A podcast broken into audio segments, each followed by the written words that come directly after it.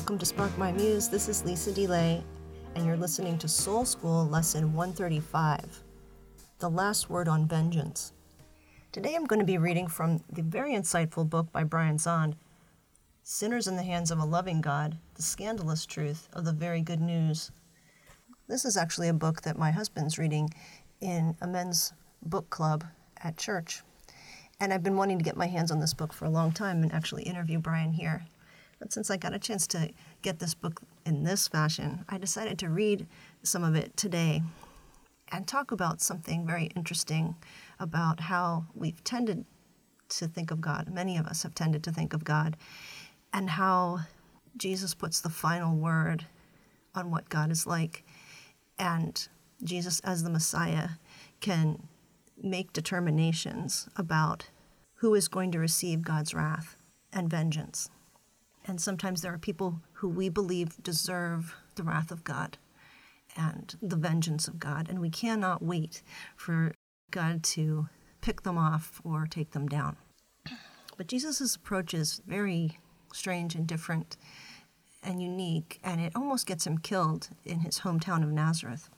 So I'm going to start reading and doing some reflection on this excerpt of this book very provocative, compelling book by Brian Zahnd. And I'll have links to uh, the book in the show notes and on the website, sparkmymuse.com, for this episode, Soul School 135. I'm going to begin from page 31 even a casual reader of the Bible notices that between alleged divine endorsement of genocide in the conquering of Canaan and Jesus' call for love of enemies in his Sermon on the Mount, something has clearly changed. What has changed is not God, but the degree to which humanity has attained an understanding of the true nature of God. The Bible is not the perfect revelation of God, Jesus is. Jesus is the only perfect theology. Perfect theology is not a system of theology, perfect theology is a person. Perfect theology is not found in abstract thought, perfect theology is found in the incarnation, which is God made flesh. That's my note. perfect theology is not a book, and I would also say a library of books. Perfect theology is the life that Jesus lived. What the Bible does infallibly and inerrantly is point to Jesus, like John the Baptist did. The Old Testament tells the story of Israel coming to know the living God. But the story doesn't stop until we arrive at Jesus.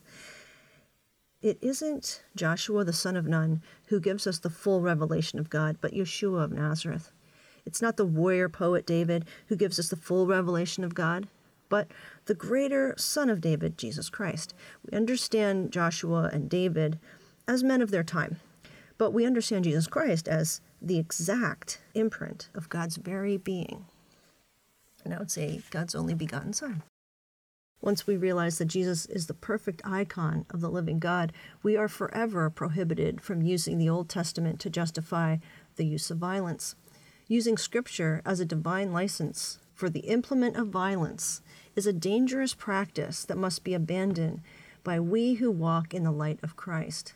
If we hold to the bad habit of citing the Old Testament to sanction our own violence, how do we know that we won't use those texts to justify a new genocide? This isn't inflammatory rhetoric, but a legitimate question. It's a legitimate question because the Old Testament has been used by Christians to justify genocidal violence. This was the very justification used by European and American Christians during the American Indian genocide in North America. Here's just one example. In 1637, the English colonial leadership in Connecticut sought to launch a war of aggression against Pequot tribe, P E Q U O T. Please forgive me for probably terribly mispronouncing that. Pequot tribe for the sole purpose of acquiring their cultivated land. A war party of 90 settlers was raised and placed under the command of John Mason.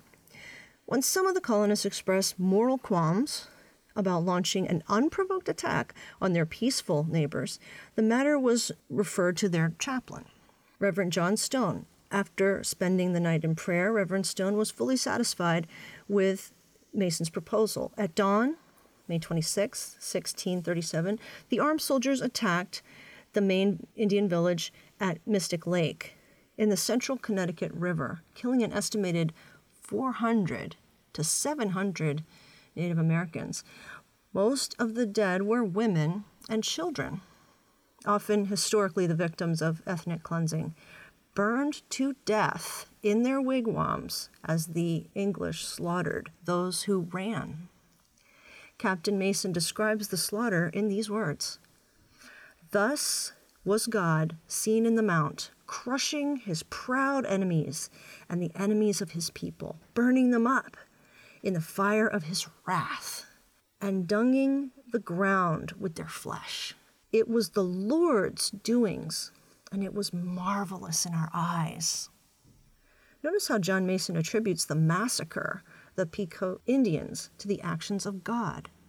What followed over the next few months was the virtual extinction of this tribe. But apparently, not all the colonists were comfortable with a Christian led genocide. In his critically acclaimed history of Native America, The Earth Shall Weep, James Wilson writes There also seem to have been colonists with misgivings about what happened. Captain Underhill was clearly replying to the criticism when he wrote, It may be demanded, why should you be so furious? As some have said, should not Christians have more mercy and compassion? He echoes Mason by taking his defense from the Old Testament, presenting the English typically as the put upon underdog in a crusade against evil. I would refer to you to David's war. When a people is grown to such a height of blood and sin against God and man. Sometimes the scripture declareth women and children must perish with their parents. We had significant light from the word for our proceedings. There you have it. The Bible used to bless barbarism, genocide justified in the name of God. This kind of biblical justification of genocidal violence against the native peoples of North America continued throughout the 17th, 18th, and 19th centuries. There is a sad and twisted logic to evoking God's will as the rationale for ethnic cleansing.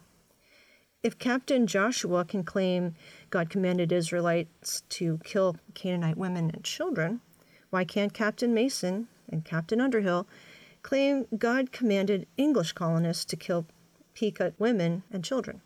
My point is, if you leave the door open to justify Canaanite genocide, don't be surprised if modern crusaders try to push their way through that same door and then cite the Bible in their defense. We need to say something more responsible about the depiction of God endorsed violence in the Old Testament. We should acknowledge that in the late Bronze Age, Israel made certain assumptions about the nature of God, assumptions that now have to be abandoned in the light of Christ. This is abundantly clear from the Gospels that Jesus has closed the door on genocide just like he has closed the book on vengeance. I'll get back to this in a minute. I'm on page 35. One of the most chilling revelations as to how people in authority feel about God's wrath and God's vengeance and whether they are allowed to exact it for themselves came one day when, quite a few years ago, one of the things the pastors were doing were interviewing different people in the church so we could get to know them better. And this included all different sorts of members of the church, men and women, short little interviews, and then a sermon afterward. And one time, a tall man came to the front dressed impeccably in a suit, real short military haircut, and he was given an interview too. He was a state policeman. And he said he was a Christian, and there weren't too many Christians in the state police, not as many as he wished there were. But one of the people who had really influenced him, he considered a true man of God, influenced him when he was in his early 20s, just starting out. And he said to him, Remember, you are a tool of God's wrath. And he said that that was the single most influencing thing he had ever learned as he was starting out. And that sent absolutely chills down my spine and my blood ran cold because I thought, here's an officer of the law, the state of Pennsylvania, who in his mind feels, in a sense, like a kind of holy warrior with God on his side to exact God's wrath as he deems fit.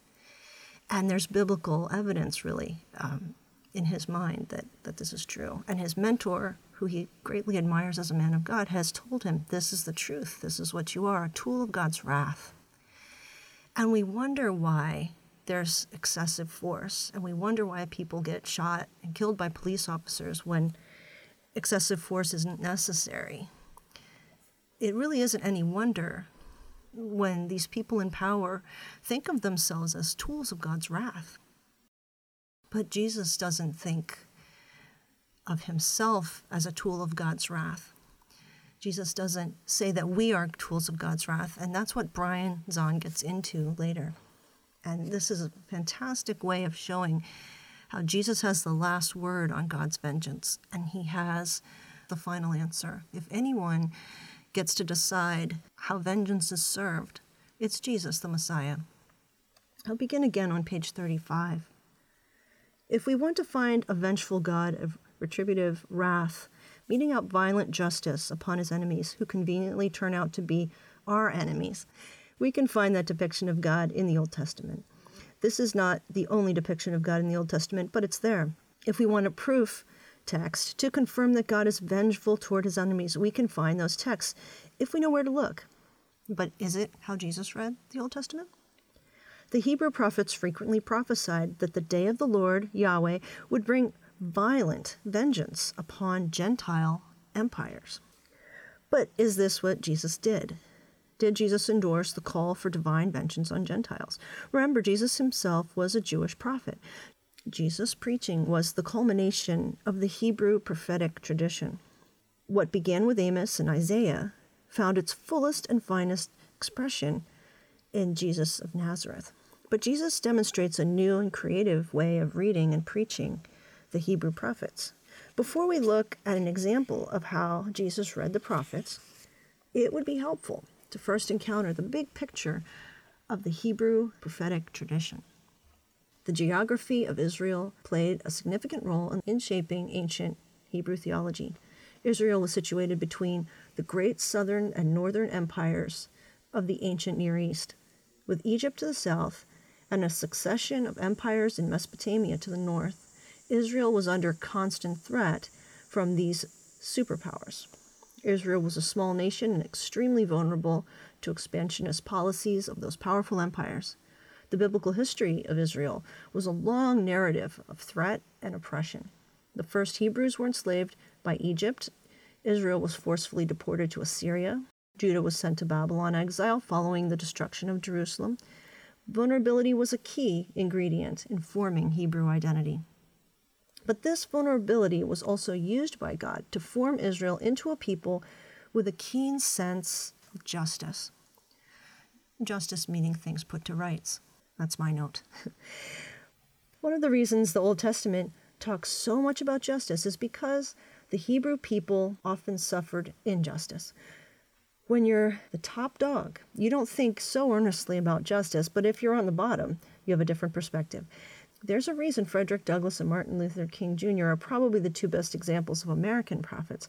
Their prophetic edges are, were sharpened on the cruel flints of slavery and segregation. The Hebrew prophetic tradition developed in the crucible of enduring threat, invasion, and oppression from Gentile empires. In this crucible of suffering, a theology of justice was forged, but it also produced the slag of vengeance theology in anticipation of a spirit anointed king who would bring justice by restoration of the ancient Jubilee, in which debts were canceled, slaves emancipated, and property inheritance restored. Isaiah gives this famous messianic prophecy The Spirit of the Lord God is upon me, because the Lord has anointed me. He has sent me to bring good news to the oppressed, bind up the brokenhearted, and proclaim liberty to the captives, and release to the prisoners and proclaim the year of the Lord's favor and the day of vengeance of our God.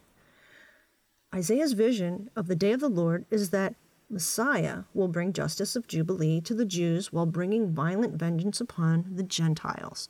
Isaiah sees divine vengeance against Gentile empires as the crowning achievement of salvation. The Hebrew longing for justice and restoration was accompanied by a desire for revenge and retaliation. These long oppressed people wanted their God to bring a day of vengeance upon their enemies. To put it more pointedly, Israel yearned for the day when they would have their turn up on top and be able to stick it to their former oppressors. This biblical theme of vengeance recurs regularly through the Psalms and the prophets. But retaliatory vengeance is not the only lens in the Old Testament for viewing Gentiles. There's also stories that seem to undermine vengeful thinking, subtext that subverts the retaliatory desire. In 1 Kings 17, we find the story of the widow. During the famine, God sends the Hebrew prophet Elijah to the land of Sidon, where a Gentile woman is given the miracle of a flour barrel that is never empty and a jar of oil that never runs out. This Gentile widow survives the famine through the miracle given by a Jewish prophet. This isn't just a nice story about God's supernatural provision. This is a subversive text about God's love for Israel's enemies. In 2 Kings 5, the subtext of divine kindness bestowed upon Israel's enemies is pushed further when Elijah's successor, Elisha, heals the Gentile Naaman of leprosy. But Naaman wasn't just any Gentile. Naaman was the general of the dreaded Syrian army that had been threatening Israel.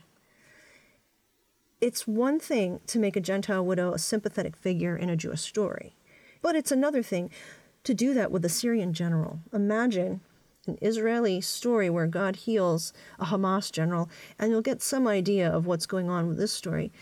Yet this is the genius of biblical subtext because the story is skillfully told. The Jewish reader is seduced and rooting for the Syrian general. The reader can't help but be happy for Naaman. Of course, once you start feeling sympathy for Syrian generals, you might have to rethink Syrians altogether. In these two stories, Gentiles are made human and sympathetic figures. The Jewish reader doesn't want God's vengeance to fall upon these two Gentiles. Instead of thinking Gentiles deserve to be punished by a divinely orchestrated famine, the reader rejoices that the widow receives mercy from God. Instead of seeing Naaman as a two dimensional villain deserving divine retribution, the reader sees Naaman as a real human being in need of God's kindness. In telling these two stories, the Hebrew Bible subverts a Jewish lust for vengeance. And I'll add, it's a human lust that we all have for vengeance because we hear their stories, these two enemies of God, in quotes, are no longer viewed as enemies. What is an enemy? An enemy is someone whose story you haven't heard. So the Bible supplies us with subtext stories to subvert our assumptions about enemies. Some of the best parts of the Bible are found in the subtext. And as we will see, the Old Testament stories of the widow and Naaman the leper with their subversion of vengeance, made a big impression on Jesus. Now let's go to the New Testament.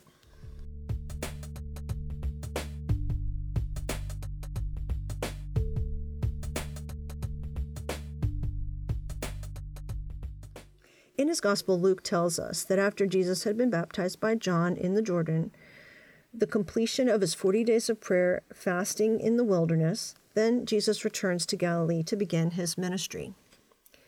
After teaching and healing in the villages throughout Galilee, Jesus finally returned to Nazareth, his hometown. Jesus' newfound fame has preceded him. And there was a tremendous anticipation surrounding his homecoming. Jesus was, Nazareth was ready to embrace Jesus as their hometown hero. On the Sabbath, Jesus went to the synagogue and he was invited to read from the scriptures. The scroll of the prophet Isaiah was given to him, and he unrolled the scroll found the place where it was written The Spirit of the Lord is upon me, because he has anointed me to bring good news to the poor. He has sent me to proclaim the release to the captives and the recovery of the sight to the blind, to let the oppressed go free, to proclaim the year of the Lord's favor. Then he rolled up the scroll and gave it back to the attendant and sat down. All the eyes of the synagogue were fixed on him. Did you catch what just happened? Did you see what Jesus did? While reading the familiar passage of Isaiah 61, Jesus stopped mid sentence and rolled up the scroll. It would be like someone singing the national anthem and ending with, or the land of the free. And everybody would be waiting for, and the home of the brave. Jesus didn't finish the line. Jesus omitted the bit about the day of vengeance of our God. Jesus edited Isaiah like this In announcing that God's jubilee of liberation, amnesty, and pardon was arriving with what he was doing, Jesus omitted any reference to God exacting vengeance on Israel's enemies. In claiming that Isaiah's prophecy had been fulfilled in their hearing, Jesus is claiming to be Jubilee in person. But the scandalous suggestion is that this Jubilee is to be for everyone, even Israel's enemies. Jesus had edited out vengeance. And this gives us a key to how Jesus read the Old Testament. And lest we think Jesus' omission of the day of vengeance was simply an oversight or meaningless, consider what Jesus says to the hometown crowd in the synagogue following his edited reading of Isaiah. Doubtless you will quote me this proverb Doctor, cure yourself. And you will say, Do here also in your hometown the things that we have heard you did in Capernaum. Truly I tell you, no prophet is accepted in the prophet's hometown. But the truth is, the truth is, there were many widows in Israel in the time of Elijah, when the heaven was shut up three years and six months, and there was a severe famine all over the land, yet Elijah was sent to none of them except to a widow in Sidon. There were also many lepers in Israel in the time of the prophet Elisha. None of them was cleansed except Naaman the Syrian. Jesus is announcing the arrival of the Lord's favor, but he is emphasizing that it's for everyone, even Sidonians and Syrians, even for Israel's enemies. Jesus takes the implicit subtext of mercy and makes them his explicit primary text. Jesus is making clear that in bringing the Jubilee of God, he is bringing it for everyone. How was this message of God's inclusive favor received in Nazareth? Not well. Not well at all. Initially, Jesus' hometown spoke well of him and were amazed at his gracious words that came from his mouth. But as soon as Jesus made clear that he was closing the book on vengeance, that he would not endorse the idea of divine retribution on Israel's enemies, the crowd turned viciously against Jesus. When they heard this in all the synagogue, they were filled with rage. They got up, drove him out of the town, and led him to the brow of the hill on which their town was built, so they might hurl him off the cliff. But he passed through the midst of them and went on his way. They wanted to kill him. Jesus refused to read Isaiah's version of vengeance in the synagogue, just as he would refuse to be violent, vengeful Messiah in the model of King David and Judah Maccabee. And that ignited the rage of the crowd. It's amazing just how angry some people can become if you try to take away their religion of revenge. As long as Jesus announced that it was the time of God's favor the crowd spoke well of him. But as soon as he made it clear that God's favor is for everyone, as soon as Jubilee was made inclusive and not exclusive, they tried to throw him off a cliff. Until we are captivated by the radical mercy of God extended to all, we will cling to the texts of vengeance as cherished texts.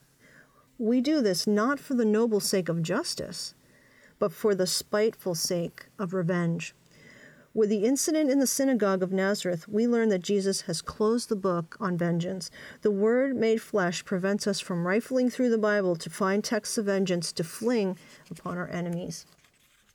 And I would add, to justify ourselves. If we try to hold on to a divine warrant for vengeance, Jesus passes through our midst and goes away. If we cling to vengeance, we lose Jesus. If we don't want this to happen, we need to learn to give mercy to our enemies. If we commit to loving our enemies, Jesus will abide with us and help us learn how to do it. Jesus didn't come to bring vengeance, he came to close the book on vengeance. Jesus announced the Jubilee good news of pardon, amnesty, liberation, and restoration. Jesus doesn't bless revenge, he blesses mercy and teaches that the mercy we show our enemies is the mercy that will be shown to us. God does not allow us to hope that the book of divine vengeance will be closed for us, but left open and inflicted in full upon others. This is not how it works in God's economy of grace revealed by Jesus. Does that mean there is no divine judgment? Of course not. Certainly there is divine judgment, but it is a judgment based on God's love and commitment to restoration. The restorative judgment of God gives no warrant to a schadenfreude yearning to see harm inflicted on others. Jesus has closed the book on the kind of lust for vengeance. When we read the story of Elijah and the widow, the story of Elisha and Naaman the leper, whom do we identify with? Are we Elijah? Are we Elisha? Probably not. More likely, we're the starving widow or the suffering leper. We are the outsiders in need of God's mercy. More provocatively, whom do we identify with in the conquests narratives of Joshua? Do we imagine ourselves as the conquering Israelites when we have more reason to imagine ourselves as the conquered Canaanites? To be blunt, if you're going to imagine divinely endorsed genocide, you should not imagine yourself as Joshua, but as the unfortunate Canaanite whose entire family and village have just been murdered. Instead of always seeing yourself as the cowboy, try to imagine being the Indian sometime. Imagine yourself as the Pequot Indian instead of the English colonist. Try being the Lakota Sioux instead of the American cowboy. Do that, and then ask yourself how do you feel about justifying genocide in the name of God? We must constantly resist the temptation to cast ourselves in the role of those who deserve mercy while casting those outside our circle in the role of those who deserve vengeance. Jesus will have no part of that kind of ugly tribalism and triumphalism. Clinging to our lust for vengeance, we lose Jesus, but but if we can say amen to Jesus closing the book on vengeance, then Jesus will remain with us to teach us the more excellent way of love. And those are the words from Brian Zahnd in his book, Sinners in the Hands of a Loving God The Scandalous Truth of the Very Good News. It's thought provoking stuff. A lot of times we see people who we feel should be on the deserving end of wrath and retribution and vengeance. So, with those words to mull over, and hopefully you can read the whole book, I leave you today with a homework assignment, and that is to figure out who are the people who you have considered enemies. Who have you wanted to seek vengeance on, and who have you wanted um, revenge against? I thank you so much for listening to this episode. If this weekly work helps you in any way, I ask that you will share it with someone else. Encourage someone else to listen. And consider sponsoring the show at just $1 a month, which would go a very long way, at patreon.com forward slash spark my muse. Head over there now to see some extras and unlock a lot of posts and work that I've done there. See you next week.